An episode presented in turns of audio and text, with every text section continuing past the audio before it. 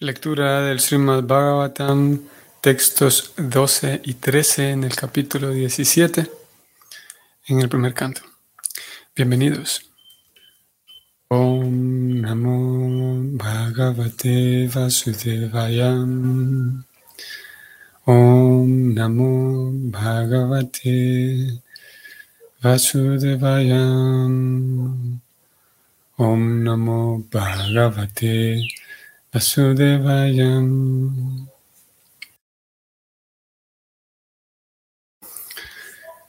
Kovris chattava padam strim saura beya chatuspadam mabudvam stwadrisharastre rajñam krishna nuvartinam. Traducción. Él, Maharaj Pariksit, repetidamente le habló y le preguntó al toro lo siguiente. Oh hijo de Surabi, ¿quién te ha cortado las tres patas? En el estado de los reyes que obedecen las leyes de la suprema personalidad de Dios, Krishna, no hay nadie tan infeliz como tú. Significado. Los reyes o los mandatarios de todos los estados deben conocer los códigos del Señor Krishna. Entre paréntesis, por lo general, la Bhagavad Gita y el Srimad Bhagavatam.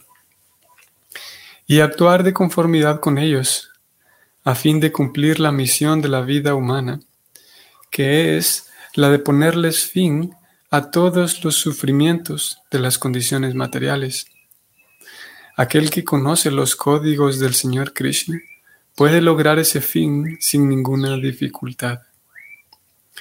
Con la Bhagavad Gita podemos conocer los códigos de Dios en forma sinóptica y en el Srimad Bhagavatam los mismos códigos se explican más ampliamente. En un estado en donde se siguen los códigos de Krishna, nadie es infeliz en donde no se sigan dichos códigos, lo primero que ocurre es que se le cortan tres patas al representante de la religión, a raíz de lo cual aparecen toda clase de desdichas. Cuando Krishna estaba presente personalmente, sus códigos eran seguidos sin falta, y en su ausencia, dichos códigos se presentan en las páginas del Srimad Bhagavatam para la guía de las personas ciegas que se encuentren a la cabeza de todos los asuntos. Fin del significado. Y continuamos similar a la idea de ayer, similar al hilo que había ayer, con los códigos de Dios, los códigos de la religión. Nuevamente, todavía preocupada en este texto, va a continuar con, con la misma... Em, con el mismo tema, la misma alegoría. Aquí introduce un par de cosas más, nuevas podemos decir. Ustedes eh, tal vez lo notaron, eh, como él lo define, estoy subrayándolo aquí, voy a leerlo nuevamente. Con la Bhagavad Gita podemos conocer los códigos de Dios en forma sinóptica. Y en el Srimad Bhagavatam los mismos códigos se explican más ampliamente. Como ustedes sabrán, ustedes recordarán, un estudio em, amplio y así panorámico de la Bhagavad Gita nos indica que hay principalmente cinco temas expresos allí. Temas que van a dar fundamento, que van, esos temas van a dar las bases conceptuales sobre las cuales se va a construir la práctica del Bhakti Yoga del estudiante que se ha metido a eso.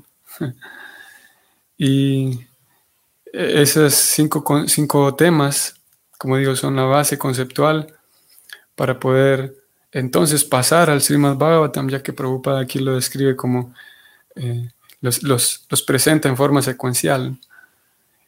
por un lado, la Gita eh, de manera sinóptica presenta el tema y luego el Bhagavatam lo explica de manera amplia. Los explica esos códigos de los que vinimos hablando ayer. Y en, ese, en esa división de los cinco temas de la Gita, hay, hay diferentes formas de, de, dividir el estudio de la Gita. Uno de ellos es este, estos cinco temas principales, de los cuales indudablemente, eh, bueno, el primero, yendo en orden, el primero de ellos es el alma, el alma espiritual. Ese es el orden en el cual aparecen, es un orden lineal en el cual aparecen. Sin embargo, podemos decir que el tema central es Dios, ya que el mismo libro, Bhagavad Gita, es hablado por Dios, que dijimos hace algunos días, es una característica no menor de ese libro. Como dijimos, ningún otro libro de temas eh, metafísicos y espirituales que uno encuentra en el mundo, ningún otro libro es hablado directamente por Dios. Todos los demás hablan acerca de Dios y hacen referencia a Dios. En este caso, muy curiosamente, Él lo habla en primera persona, Él se describe a sí mismo. Bueno, eso, entonces el primer tema es Dios, el segundo tema es... Y en ese, bueno, en ese tema de Dios está incluido Dios y sus energías. Y cuando hablamos de Dios y sus energías, esto nos lleva a los segundos dos temas. Por un lado tenemos la, energía interna de Krishna, que somos nosotros. Eh, también en ocasiones llamada energía marginal, ya que tenemos, por ser almas diminutas, tenemos la propensión a, quedar mm, eh, vinculados con la energía interna o con la energía externa. Entonces tenemos las almas como segundo tema en la Gita, qué son los seres vivientes. Y la Gita nos da también una, con la guía también de Prabhupada, esa, esa Gita tal como es, de la mano de Prabhupada, nos va llevando también en, una, en un viaje interesante para saber reconocer dónde hay un alma, que, que parece un tema simple, sin embargo, después de todo, no, no lo es tanto. Eh, Prabhupada lo va guiando al lector para saber reconocer dónde hay un alma, dónde hay esas pequeñas unidades de espíritu que son las almas, saber reconocer dónde se encuentran, específicamente dónde se encuentran en este lugar en el cual vivimos, en este mundo en el que vivimos, ya que el mundo en el cual vivimos, el planeta Tierra, es, es un conjunto, es un, sí, es un conjunto, podemos decir, de diferentes elementos por un lado tenemos los elementos materiales y por otro lado tenemos los elementos espirituales y aprender a reconocerlos es importante. Donde hay un alma, como dijimos, y ese es el segundo tema. Como tercer tema tenemos eh, la naturaleza material. ¿Qué es la, naturaleza material? Aprender a identificar cómo funciona, cómo está configurada, es un tema fascinante en la Gita. Krishna da una una pista fantástica en la Bhagavad Gita de cómo está configurado el mundo material. Y es eh, vital también, como digo, los cinco temas son importantes. Y este tema en particular eh, nos permite ver con otros ojos definitivamente el funcionamiento de los asuntos materiales, cómo funcionan los intercambios materiales, cómo funciona la configuración en general del mundo material. Y ese mundo material, cuando hablamos de la configuración del mundo material, eso incluye cómo la energía material influye dentro del alma, o no dentro, sino influye sobre el alma espiritual. Cómo el alma espiritual en algún momento llegó a este lugar desde el mundo, del mundo espiritual, proveniente de allá. Y la, la Gita explica todo esto al momento del alma salir del mundo espiritual y entrar al mundo material, ella entra en el juego del mundo material sin darse cuenta, a tal punto de que ella llega a confundir eh, los conceptos y llega al punto en el que eh, se confunde a sí misma, no se da cuenta que ella misma es alma espiritual eterna, por lo tanto teme a morir, por ejemplo, porque piensa que al momento de morir el cuerpo ella va a dejar de existir y otras, otras errores conceptuales que el alma, la pobrecita alma espiritual, em, pierde su, su, su identidad, pierde su conocimiento al entrar en contacto con la materia. Y la Gita describe cómo esa materia cómo esa energía material confunde al alma y cómo son los diferentes patrones de pensamiento que el alma adopta una vez está confundida. Como digo, es fantástico porque específicamente en el capítulo 14, que se titula Las tres modalidades de la naturaleza, o sea, esa división triple, esa configuración triple de la naturaleza material, en ese capítulo se describe que si uno conoce bien cómo está configurado ese, ese mundo material, entonces uno puede hacer un proceso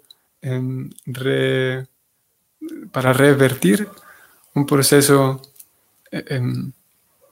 conociendo el, mecanismo, uno puede llevar a cabo un proceso de, escape, podemos decir. Si uno conoce los planos, por ejemplo, de, creo que esta analogía misma es presentada por Prabhupada en la Gita. Si uno conoce los planos de, un, de una casa, por ejemplo, y quiere hacer una intervención para construir una reconstrucción, conociendo los planos es mucho más fácil. O conociendo los planos más bien de una cárcel, por ejemplo, un, prisionero puede escapar. Conociendo cómo está diseñado una, un programa, por ejemplo, en, en, el mundo digital, un, conociendo cómo, está, cómo funciona un programa entonces se puede desconfigurar para, para, para sacar el mejor provecho de él. Y ese es el tercer tema. En el cuarto tema encontramos, eh, eh, los últimos dos temas están vinculados entre sí. El, cuarto de ellos es el tiempo, como el tiempo, siendo una de, las energías del Señor, o no las energías, pero siendo una de las características una de las formas a través de las cuales el Señor ejerce su, influencia sobre todos, el tiempo. Él mismo declara ser el tiempo. Él declara ser muchas cosas en la Gita y una de ellas es el tiempo. Y cómo a lo largo, cómo la Gita nos da una visión diferente del tiempo también. Que al igual que otras culturas previas a la cultura, a la sociedad contemporánea en la cual vivimos, el, que el tiempo es observado de manera lineal, y es de alguna manera incierto lo que viene, en incertidumbre porque es lineal la, la, forma en la que se concibe el tiempo. Aquí en la, cosmovisión de la Gita, al igual que otras culturas, como dijimos, esa cosmovisión es eh, cíclica. Y como el tiempo eh, influye sobre todos los seres vivos, de tal manera que nadie puede dejar de hacer nada en el transcurso del tiempo, el tiempo presiona a cada persona para que haga algo y a cada ser vivo y al momento de ser presionada por la energía, esa energía del tiempo, entonces la persona termina ejecutando actividades, que es el último de los temas de la Gita. O sea, el, karma, todas las acciones que cada ser vivo realiza. Y también aquí es, es interesante. Cada uno de estos cinco temas, naturalmente, tiene un vínculo entre sí. Cada uno de estos cinco temas tiene más eh, subtemas dentro de cada uno de ellos. Por ejemplo, cuando hablamos del karma, cuando tomamos el tema del karma, que fue el quinto, y tomamos el tema segundo, que es el alma, vamos a encontrar que el, alma ejecutando muchas actividades, entonces se enreda y se compromete, genera ciertas deudas, a veces van a traer resultados positivos y a veces van a traer resultados negativos. Y estos dos temas estudiados en conjunto nos llevan a un tema fantástico, a mucha gente le llama grandemente la atención, que es el tema de la reencarnación. ¿Bajo qué condiciones el alma reencarna? ¿En qué consiste el tema de la reencarnación? ¿Cómo ocurre todo eso? Es explicado de manera detallada en la Gita. ¿Cómo consiste? ¿Cómo es posible? Un alma puede saltar de, estar en cuerpo humano a cuerpo de semidios, a animal. ¿En qué cuerpos puede entrar un alma? Las almas, una vez llega, hay muchas preguntas en torno al tema.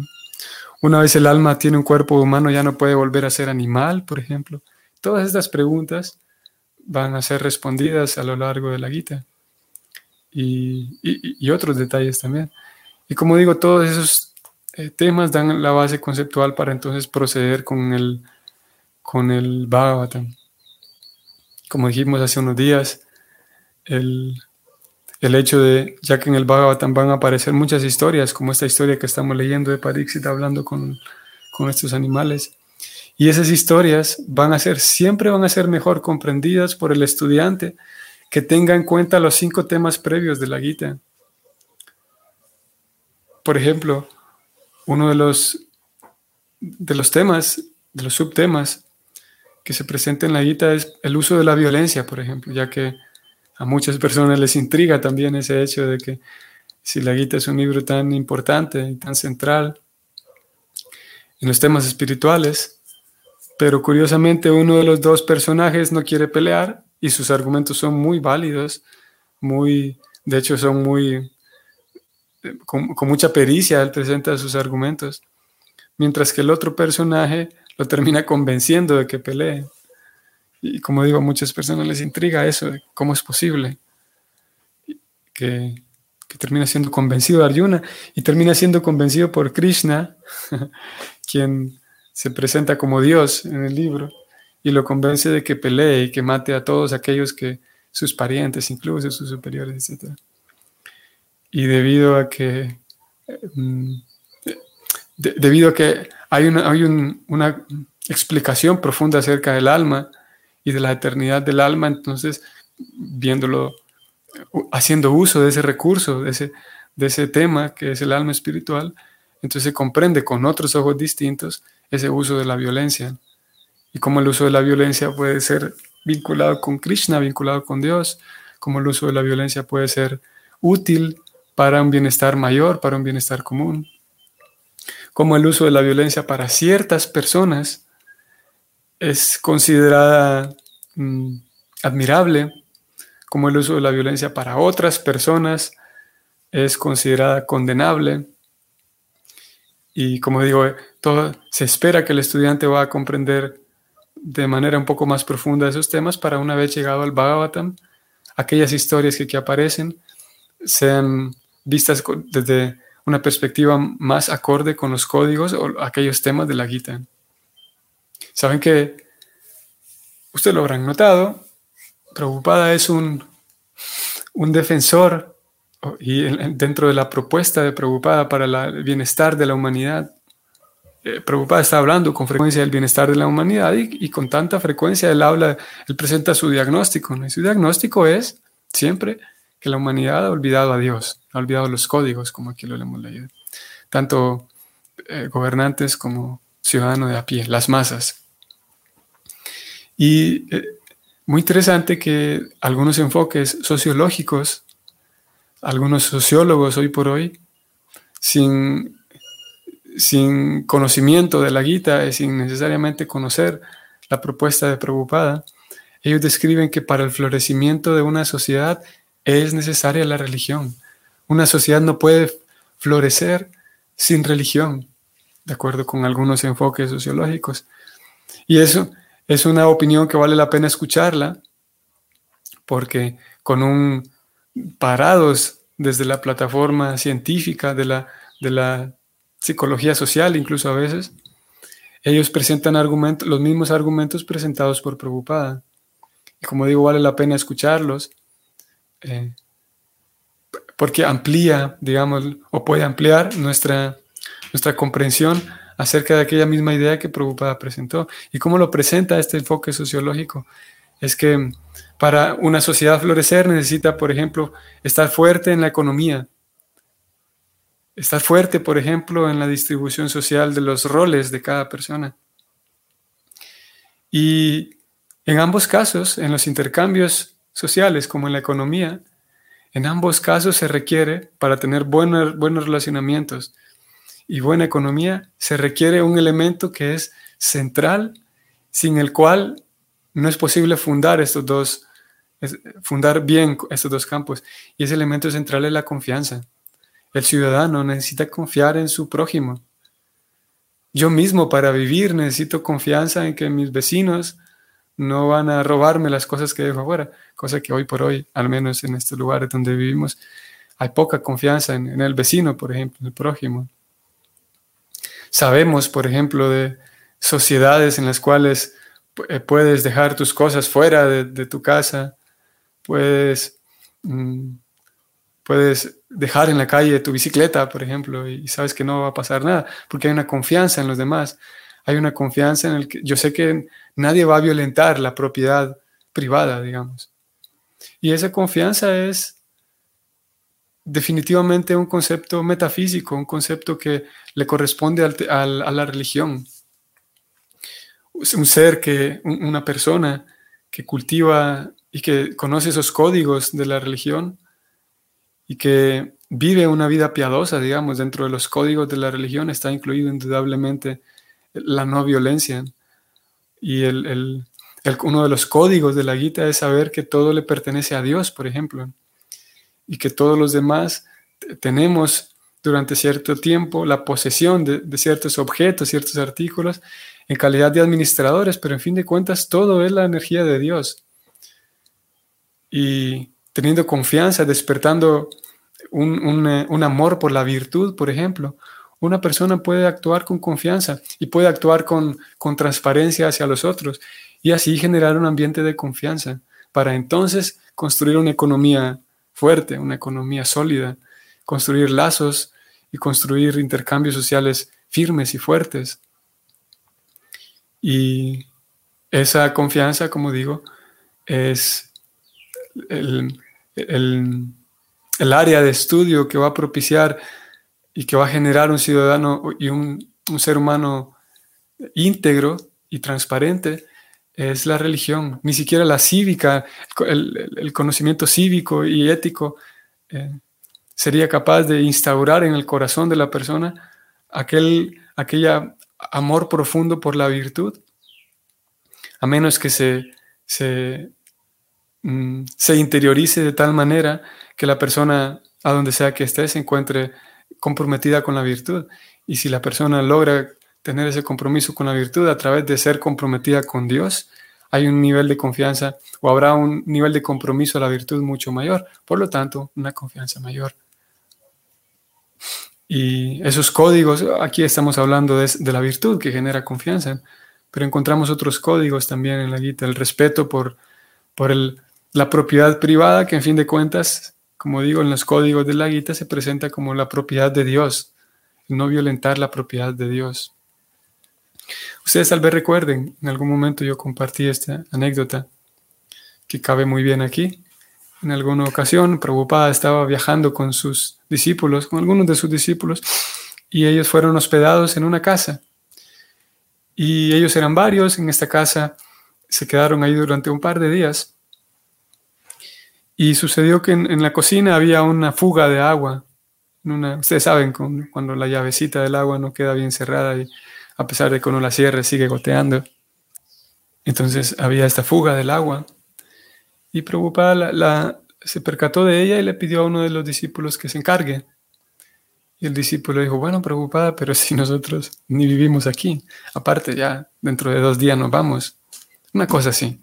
No recuerdo con detalle la historia. La cosa es que Prabhupada, con mucha seriedad, lo, retó y le, preguntó que quién se creía, que toda la, toda la energía de Krishna, ahí se está desperdiciando la energía de Krishna y nosotros estamos aquí, porque no la reparamos.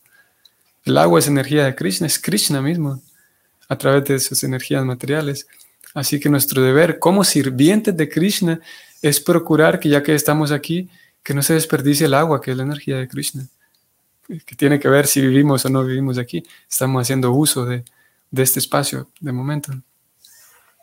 Así que un devoto de Krishna aprende a ver eso, aprende a ver que todo es energía de Krishna y por lo tanto, como digo, habrá naturalmente un compromiso mucho mayor. ¿Cómo no confiar en una persona que actúa así frente al, en este caso, frente al agua, por ejemplo?